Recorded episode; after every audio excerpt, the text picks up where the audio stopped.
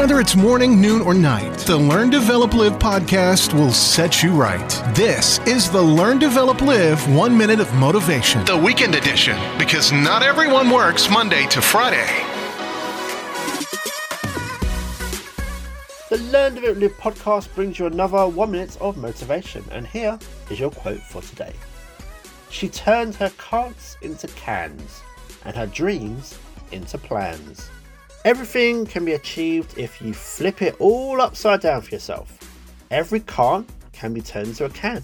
Every dream can be turned into a plan, and those plans have lots of little goals that, when put together, can start to achieve something really big. Changing your mindset will help change how things work for you.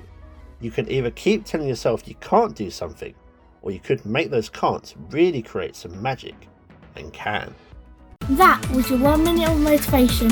You can find more motivation and inspiration at learndeveloplive.com and we'll see you tomorrow for more.